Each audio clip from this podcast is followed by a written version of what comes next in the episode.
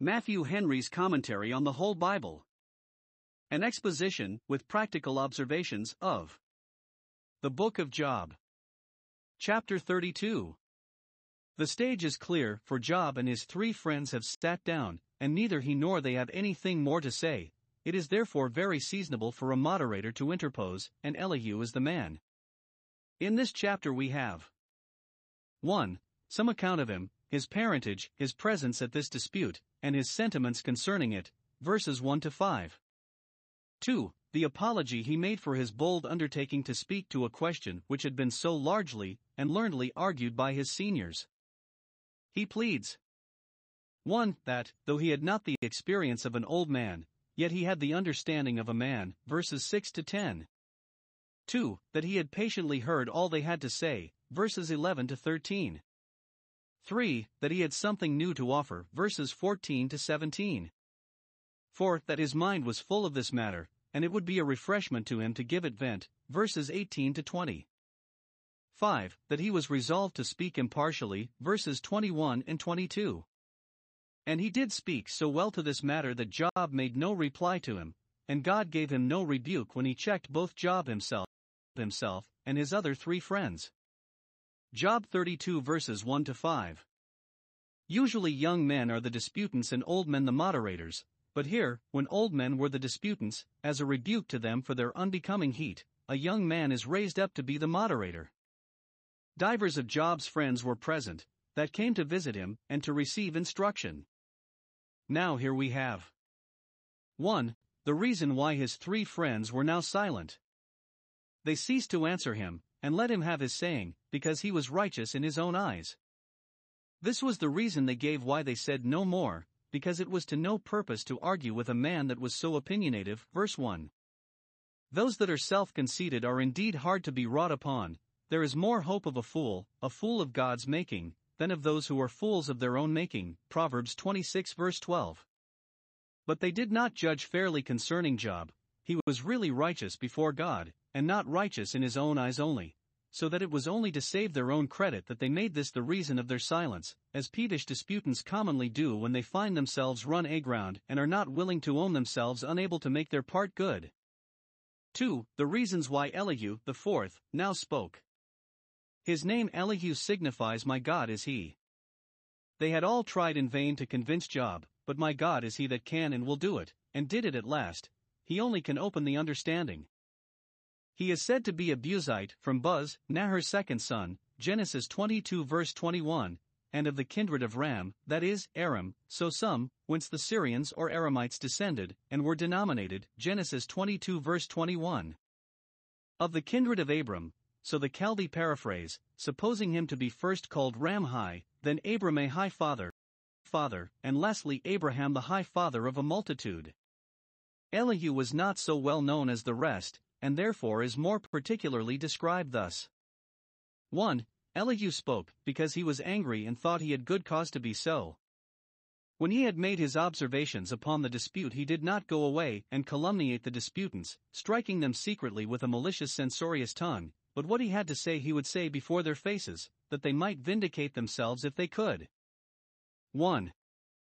He was angry at Job, because he thought he did not speak so reverently of God as he ought to have done, and that was too true. Verse 2 He justified himself more than God, that is, took more care and pains to clear himself from the imputation of unrighteousness in being thus afflicted than to clear God from the imputation of unrighteousness in afflicting him, as if he were more concerned for his own honor than for God's, whereas he should, in the first place, have justified God and cleared his glory, and then he might well enough have left his own reputation to shift for itself. Note, a gracious heart is jealous jealous for the honor of God, and cannot but be angry when that is neglected or postponed, or when any injury is done it. Nor is it any breach of the law of meekness to be angry at our friends when they are offensive to God. Get thee behind me, Satan, says Christ to Simon. Elihu owned Job to be a good man, and yet would not say as he said when he thought he said amiss. It is too great a compliment to our friends not to tell them of their faults. 2. He was angry at his friends because he thought they had not conducted themselves so charitably towards Job as they ought to have done. Verse 3 They had found no answer, and yet had condemned Job. They had adjudged him to be a hypocrite, a wicked man, and would not recede from that sentence concerning him, and yet they could not prove him so, nor disprove the evidences he produced of his integrity. They could not make good the premises, and yet held fast the conclusion. They had no reply to make to his arguments, and yet they would not yield, but, right or wrong, would run him down, and this was not fair. Seldom is a quarrel begun, and more seldom is a quarrel carried on to the length that this was, in which there is not a fault on both sides. Elihu, as became a moderator, took part with neither, but was equally displeased with the mistakes and mismanagement of both.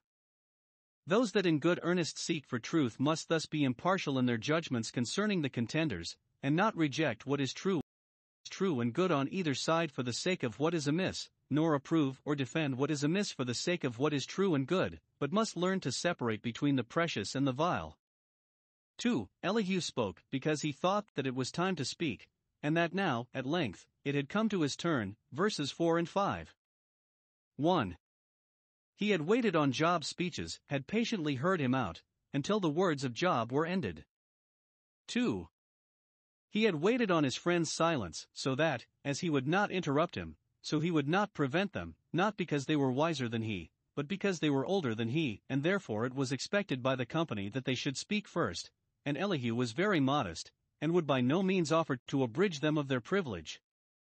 Some certain rules of precedency must be observed, for the keeping of order. Though inward real honor will attend true wisdom and worth, yet, since every man will think himself or his friend the wisest and worthiest, this can afford no certain rule for the outward ceremonial honor, which therefore must attend seniority either of age or, office, and this respect the seniors may the better require because they paid it when they were juniors, and the juniors may the better pay because they shall have it when they come to be seniors. Job 32 verses 6 to 14. Elihu here appears to have been 1. A man of great modesty and humility. Though a young man and a man of abilities, yet not pert and confident and assuming, his face shone, and, like Moses, he did not know it, which made it shine so much the brighter. Let it be observed by all, especially by young people, as worthy their imitation. 1. What a diffidence he had of himself and of his own judgment. Verse 6 I am young, and therefore I was afraid, and durst not show you my opinion, for fear I should either prove mistaken or do that which was unbecoming me. He was so observant of all that passed, and applied his mind so closely to what he heard, that he had formed in himself a judgment of it. He neither neglected it as foreign, nor declined it as intricate, but, how clear soever the matter was to himself, he was afraid to deliver his mind upon it, because he differed in his sentiments from those that were older than he. Note, it becomes us to be suspicious of our own judgment in matters of doubtful disputation, to be swift to hear the sentiments of others and slow to speak our own, especially when we go contrary to the judgment of those for whom, upon the score of their learning and piety, we justly have a veneration. 2. What a deference he paid to his seniors, and what great expectations he had from them. Verse 7 I said, Days should speak. Note, age and experience give a man great advantage in judging of things, both as they furnish a man with so much the more matter for his thoughts to work upon, and as they ripen and improve the facilities he is to work with, which is a good reason why old people should take pains both to learn themselves and to teach others, else the advantages of their age are a reproach to them, and why young people should attend on their instructions. It is a good lodging with an old disciple. Acts 21 verse 16, Titus 2 verse 4. Elihu's modesty appeared in the patient attention he gave to what his seniors said, verses 11 and 12. He waited for their words as one that expected much from them, agreeably to the opinion he had of these grave men. He gave ear to their reasons, that he might take their meaning and fully understand what was the drift of their discourse and what the force of their arguments he attended to them with diligence and care, and this 1. Though they were slow, and took up a great deal of time in searching out what to say. Though they had often to seek for matter and words, paused and hesitated, and were unready at their work, yet he overlooked that, and gave ear to their reasons, which, if really convincing, he would not think the less so for the disadvantages of the delivery of them. 2. Though they trifled and made nothing of it, Though none of them answered Job's words nor said what was proper to convince him, yet he attended to them, in hopes they would bring it to some head at last. We must often be willing to hear what we do not like, else we cannot prove all things. His patient attendance on their discourses he pleads. 1. As that which entitled him to a liberty of speech in his turn and empowered him to require their attention. Hanc veniam petimusque damusque vicissim this liberty we mutually allow and ask. Those that have heard may speak, and those that have learned may teach. 2. As that which enabled him to pass a judgment upon what they had said. He had observed what they aimed at, and therefore knew what to say to it. Let us be thoroughly apprised of the sentiments of our brethren before we censure them, for he that answers a matter before he hears it, or when he has heard it only by halves, it is folly and shame to him, and bespeaks him both impertinent and imperious. 2. A man of great sense and courage, and one that knew as well when and how to speak as when and how to keep silence. Though he had so much respect to his friends as not to interrupt them with his speaking, yet he had so much regard to truth and justice, his better friends, as not to betray them by his silence. He boldly pleads 1. That man is a rational creature, and therefore that every man has for himself a judgment of discretion, and ought to be allowed a liberty of speech in his turn. He means the same that Job did, chapter 12, verse 3, but I have understanding as well as you, when he says, verse 8, but there is a spirit in man, only he expresses it a little more modestly, that one man has understanding as well as another, and no man can pretend to have the monopoly of reason or to engross all the trade of it. Had he meant I have revelation as well as you, as some understand it, he must have proved it, but if he meant only I have reason as well as you, they cannot deny it, for it is every man's honor, and it is no presumption to claim it, nor could they gainsay his inference from it. Verse 10 Therefore hearken to me. Learn here, 1. That the soul is a spirit, neither material itself nor dependent upon matter, but capable of conversing with things spiritual, which are not the objects of sense. 2. It is an understanding spirit. It is able to discover and receive, receive truth, to discourse and reason upon it, and to direct and rule accordingly. 3. This understanding spirit is in every man, it is the light that lighteth every man. John 1 verse 9. 4. It is the inspiration of the Almighty that gives us this understanding spirit, for He is the Father of spirits and fountain of understanding. See Genesis 2 verse 7, Ecclesiastes 12 verse 7, Zechariah 12 colon 1. 2. That those who are advanced above others in grandeur and gravity do not always proportionably go beyond them in knowledge and wisdom. Verse 9 Great men are not always wise, it is a pity, but they were, for then they would never do hurt with their greatness, and would do so much the more good with their wisdom. Men should be preferred for their wisdom, and those that are in honor and power have most need of wisdom, and have the greatest opportunity of improving in it, and yet it does not follow that great men are always wise, and therefore it is folly to subscribe to the dictates of any with an implicit faith. The aged do not always understand judgment, even they, may be mistaken, and therefore must not expect to bring every thought into obedience to them, nay, therefore they must not take it as an affront to be contradicted, but rather take it as a kindness to be instructed by their juniors. Therefore I said, Hearken to me, verse 10. We must be willing to hear reason from those that are every way inferior to us, and to yield to it. He that has a good eye can see further upon level ground than he that is purblind can from the top of the highest mountain. Better is a poor and wise child than an old and foolish king. Ecclesiastes 4 verse 13. 3. That it was requisite for something to be said, for the setting of this controversy in a true light, which, by all that had hitherto been said, was but rendered more intricate and perplexed. Verse 13 I must speak, lest you should say, We have found out wisdom, lest you should think your argument against Job conclusive and irrefragable, and that Job cannot be convinced and humbled by any other argument than this of yours, that God casteth him down and not man, that it appears by his extraordinary afflictions that God is his enemy, and therefore he is certainly a wicked man. I must show you that this is a false hypothesis, and that Job may be convinced without maintaining it. Or, lest you should think you have found out the wisest way, to reason no more with him, but leave it to God to thrust him down. It is time to speak when we hear errors advanced and disputed for, especially under pretense of supporting the cause of God with them. It is time to speak when God's judgments are vouched for the patronizing of men's pride and passion, and their unjust uncharitable censures of their brethren, then we must speak on God's behalf. For that he had something new to offer, and would endeavor to manage the dispute in a better manner than it had hitherto been managed. Managed, verse 14. He thinks he may expect a favorable hearing for 1. He will not reply to Job's protestations of his integrity, but allows the truth of them, and therefore does not interpose as his enemy. He hath not directed his words against me. I have nothing to say against the main scope of his discourse, nor do I differ from his principles. I have only a gentle reproof to give him for his passionate expressions. 2. He will not repeat their arguments, nor go upon their principles, neither will I answer him with your speeches not with the same matter, for should I only say what has been said, I might justly be silenced as impertinent, nor in the same manner, I will not be guilty of that peevishness towards him myself, myself which I dislike in you.